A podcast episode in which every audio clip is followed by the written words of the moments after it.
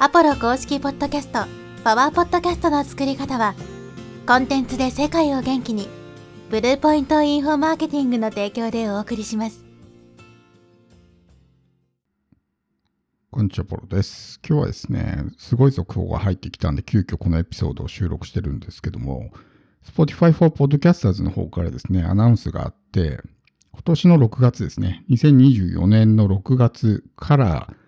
スマホ収録ができなくなると、まあ、いうニュースが来たんですよね。これはまあ僕の方に直接来たのではなくて、まあ僕が所属しているというかね、まあ入っている Facebook のグループがあって、Spotify for Podcasters みたいなね、グループがあって、そこのまあ参加者の人がグループ内でシェアしてたんですけど、まあそれも僕も見て、実際にこのね、キャプチャしたものを今回のエピソードのサムネに貼っておきたいと思うんですけど、まあちょっと英語の文章になっちゃうんでね、えー読みにくいかとは思うんですけど、この Spotify for Podcasters の方から通達があって、今年の6月、2024年の6月からですね、いくつかの機能が使えなくなりますよっていうアナウンスが出てます。具体的にどういう機能が使えないかっていうと、Web レコーディングとエディティング、要するに Web 上で収録することと、まあ、編集ができなくなる。そして、モバイルレコーディングとエディティングですね。モバイル、スマホ収録と編集ができなくなる。あとはミュージックプラストークってやつですね。おそらく BGM を入れたりとか、まあそういったことだと思うんですけど、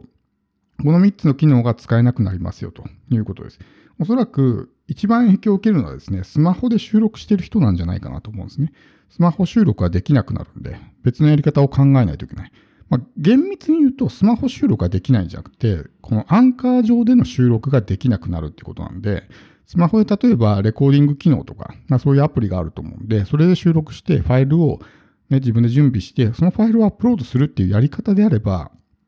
スマホでも収録できないことはないと思うんですけど、直接このね、まあアンカー上に音声をね、収録したりとかっていうことができなくなると。だから今、スマホとかで収録してる人はですね、まあ、かなり影響を受けると思うんですね。これによって、じゃあもうやめようかなっていう人も場合によっては出てくるかもしれないし。ポッドキャストの一つのメリットとして、お金をかけずに、まあ、気軽に無料で発信できるっていうのがあったんですけど、それができなくなってしまうんで、ってなると、新規参入者もちょっと減るんじゃないかなと思うんですね。まあ、これもまあ Spotify の方でいろいろ意図があってやってるんですけど、ここに書いてある文に関してはですね、The following feature from Spotify for podcasters will no longer be available for use って書いてあるんですね。だから、まあ、さっき言った3つの機能が今後は使えなくなりますよっていうので、でなんでこういうことになったかっていうと、まあ、そのね、今後の Next Generation of Podcast Tool って書いてますけど、次のね、世代のまあポッドキャストツールにまあ対応できるように、まあ、フォーカスし直しますっていうことで、今回ね、そういうものを全部、まあ、えー排除しますよというふうに出てるんですね。なので、まあ、えー今後、ポッドキャスト業界もね、やっぱりいろいろこういう様々なツールが出てきて、それに対応するためには、まあ、既存のこの今のやり方では、あんまりよろしくないと思ったのかもしれないですね。なので、まあ今ね、えーこのポッドキャストをスマホで収録している人っていうのはちょっとやり方をね、変える必要があると思うんで、まあどうせならこれを機にですね、パソコン収録に変えてもらって、まあ、マイクとかもしっかりと準備してね、やるのがいいんじゃないかなと思うんですね。もちろんそこまで本気でやるつもりはないとかね、趣味でやってるからそんなお金かけたくないっていうんだったら、必ずしもその限りではないですけど、ちゃんとポッドキャストをやりたいっていうんであれば、それなりに機材とかツールとかにね、投資してやっていくっていうのもいいんじゃないかなと思います。まあ、パソコンで収録するんであればですね、まあ、オーダーシティっていう無料のツールが使えるんで、オーダーシティであれば、まあ、編集もできる、収録もできるし、まあ、パソコンもね、Windows でも Mac でもどっちでも使えるんで、オーダーシティが一番使いやすいんじゃないかなと思うんですけど、まあ、最初は使い方がよくわかんないとかね、難しいと思うかもしれないですけど、すごくまあ、慣れてくると簡単にね、使えるので、まあ、収録してね、まあ、極端な話、編集さえしなければもう収録ボタンを押してストップするだけなんで、めちゃくちゃ簡単に使えますし、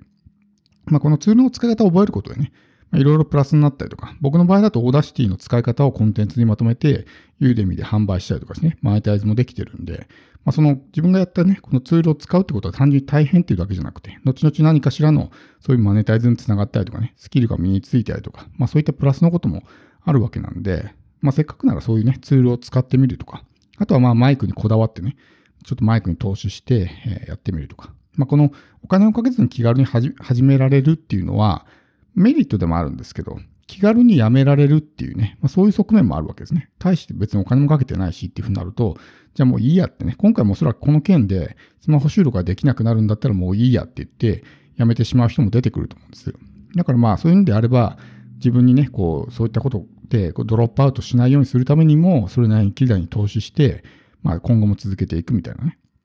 風にやっていくのもありなんじゃないかなと思うんですね。まあ、今回はちょっと短いですけども、こういう形でね、ちょっとまあ速報という形で、えー、収録させてもらったんですけど、まあ Spotify がですね、今後ちょっとね、こう、配信形式が大きく変わりますよと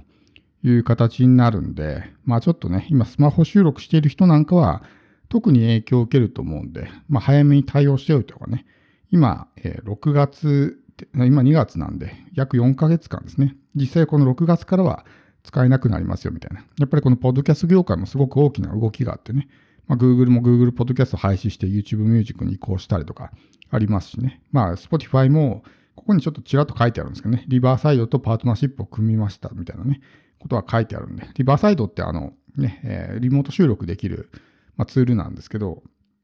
まあすごく音質がいい。 Zoom とかと音質が悪くなっちゃうんですけど、リバーサイドだとすごくね、えー、まあビデオ、ポッドキャストというか動画付きでも収録できるしっていう、まあ、ポッドキャストのね、リモート収録なんかによく使われるツールがあるんですけど、で Spotify がこのリバーサイドとパートナーシップ組んだりとかね、まあ、いろいろ本当にいろんなところでそういうことが進んでいるわけなんで、なので、ポッドキャスト業界も大きくね、変わっていくと思いますし、まあ、今回もそのね、流れの一環でこういう形になってると思うので、まあ、ちょっとね、えー、関係する人も多いと思うんで、特に日本の人はね、まあ、ホストを Spotify for Podcasters で配信している人が大半だと思うんで、